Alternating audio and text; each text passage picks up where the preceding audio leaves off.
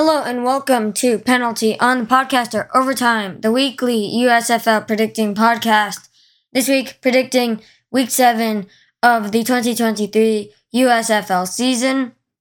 Before we start, for any new listeners, here's how this will work. So I will look at last week's slate of games and talk about each game, and then look at this upcoming week's slate of games and talk about each game and predict each game for score, outcome, and predictions for like player performances and all that.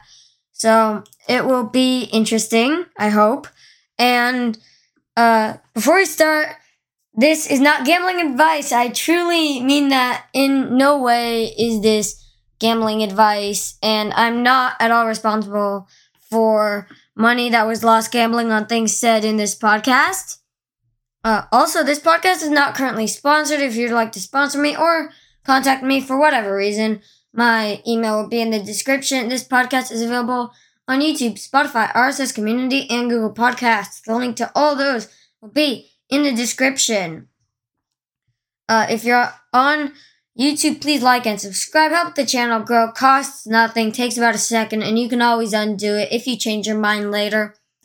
Also, make sure to ding that bell on YouTube or follow on Spotify or subscribe on whatever platform you're on to make sure you never miss an episode. Let's get into it. Week six, the Maulers got beaten by the Showboats, who are actually starting to look like a serious contender.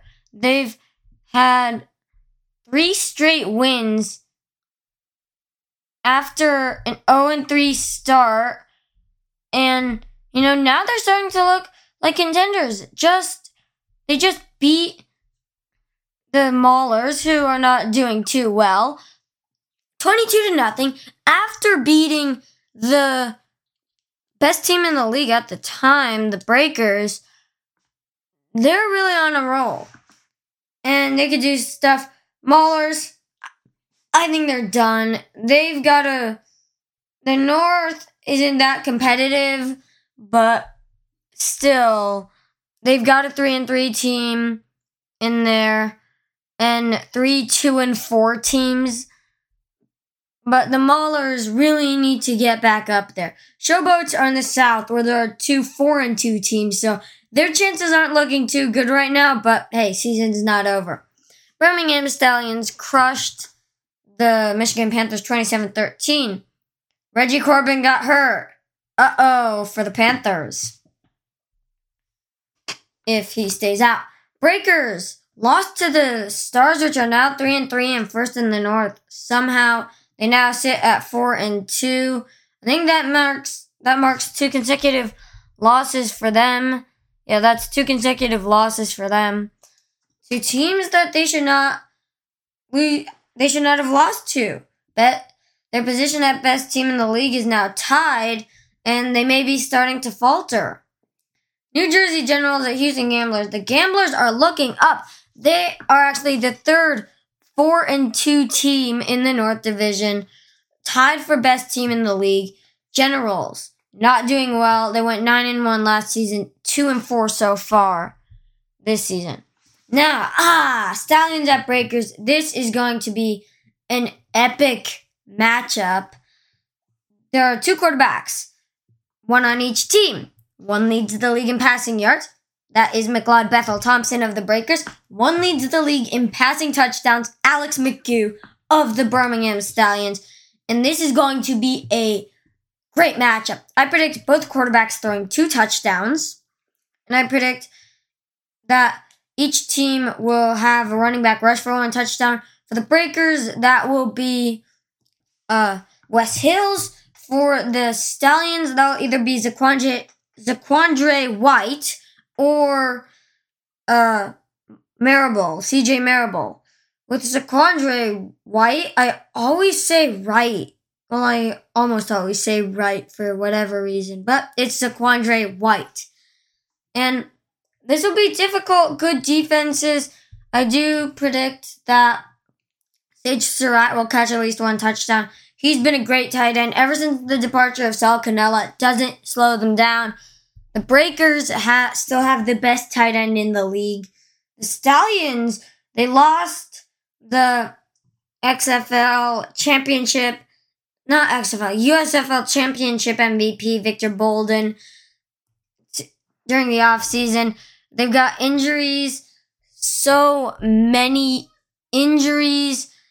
They, their starter quarterback for week one got injured in week one.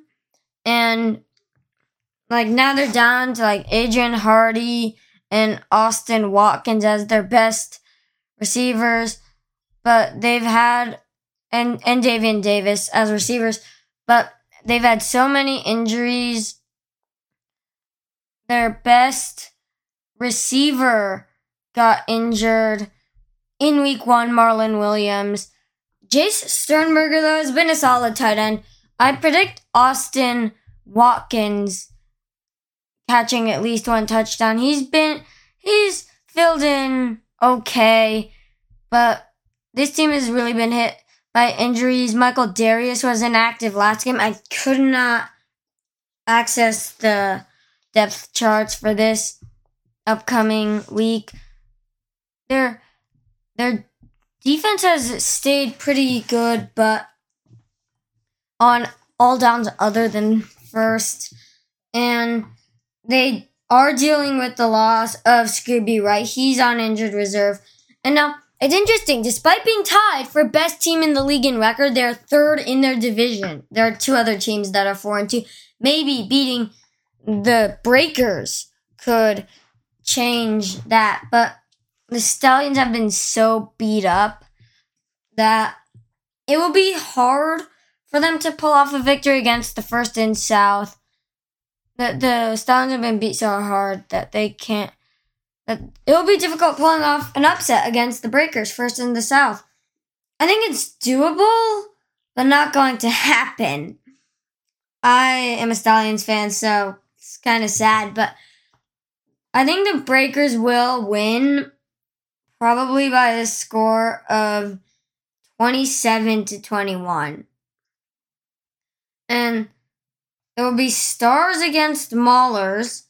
Two bad teams. The Stars are somehow first in the North, but that's not a very prestigious spot because first in the North is like first in a really bad decision. Stars only sitting at in a bad division. Stars sitting at only three and three, and they ha- are in and yeah, they're somehow top of the division. The Maulers haven't had a pretty good defense, kind of bad offense. Troy Williams, I think, hasn't been awful, but they're the third in the North, and they're only two and four. They're not a good team. The Stars are by no means a good team either, but they're better than the uh Maulers at least, and the Stars have some pretty good guys. Um, their their running back was pretty good. His name I always forget, but it'll come back to me in a minute uh, Chris Rowland has been doing okay at the wide receiver spot. Now it comes back to me, Matt Colburn. So right now I predict that uh, Troy Williams will throw at least two interceptions with Channing Stribling on the team. The defense for the Stars is pretty good in pass defense they the Channing Stribling led the league in interceptions last season. They've also got another really good corner. So this is a good pass defense. They've got good corners at least. And so I I think two picks is fair for Troy Williams. I think Case Cookus will throw at least one touchdown. Chris Rowland will catch one. Matt Colburn will rush for a touchdown. And it will probably be like a 20 to 13 game for the Stars. Gamblers at Showboats. this I don't know where to go really because the Showboats have won three straight. The Gamblers have done pretty well. Kenji Bahar has been doing well for the Gamblers. The for the Showboats, Cole Kelley has done pretty good. And so, really, the, these are two at least decent teams. And to think that the Showboats, they're last in their division, but in the North, they'd be first. But the Gamblers have the most unstoppable running back in the league by far. Who, this is a guy who just, he's one of the best. And like, as I've said, unstoppable. And his name is Mark Thompson. The guy will rush for three touchdowns this game. I don't know what else to say. He's just that good. And and the gamblers, like, if they want to succeed, just be a run first team. With Mark Thompson starting at the running back position, no way they lose. But they have lost. The Showboats, Cole Kelley's been pretty good. I predict he rushes for at least one touchdown. In the end, it's probably going to be a 24 13 game for the Gamblers. Now, the Panthers at the Generals, two, two, and four teams with high hopes entering the season now with just about um not much hope. I don't know. These teams looked good at the beginning, except for the Generals. The Panthers looked good at the beginning, but they just have gone down. Reggie Corbin was pretty good, but he did get stopped. And I think he got a chest injury. I don't know. I think Stevie Scott's getting like more comfortable in the offense, and I think he will rush for at least one touchdown. I predict that Darius Victor will rush for at least one touchdown. And you know, having Cam Eccles Looper injured for the Generals in the first game of the season wasn't good, but they still have Diontae Johnson. I think he'll throw two touchdowns. I predict the Generals winning 20 to 14 against the Panthers. Anyway, that's it. Super short. Only four games to predict. Um, I hope you enjoyed this episode. Once again, this is not at all gambling advice. I'm not responsible for any money that was lost gambling on things said in this podcast. This podcast is currently unsponsored. If you'd like to sponsor this podcast, my email is in the description. This podcast is available on YouTube, Spotify, RSS Community, and Google Podcasts. The links to all those will be in the description.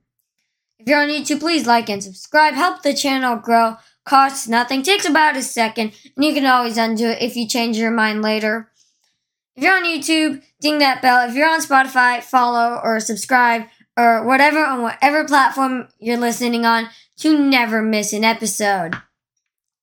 I hope you've enjoyed this installment of Penalty on the Podcaster. Over time, you'll hear more of me next episode.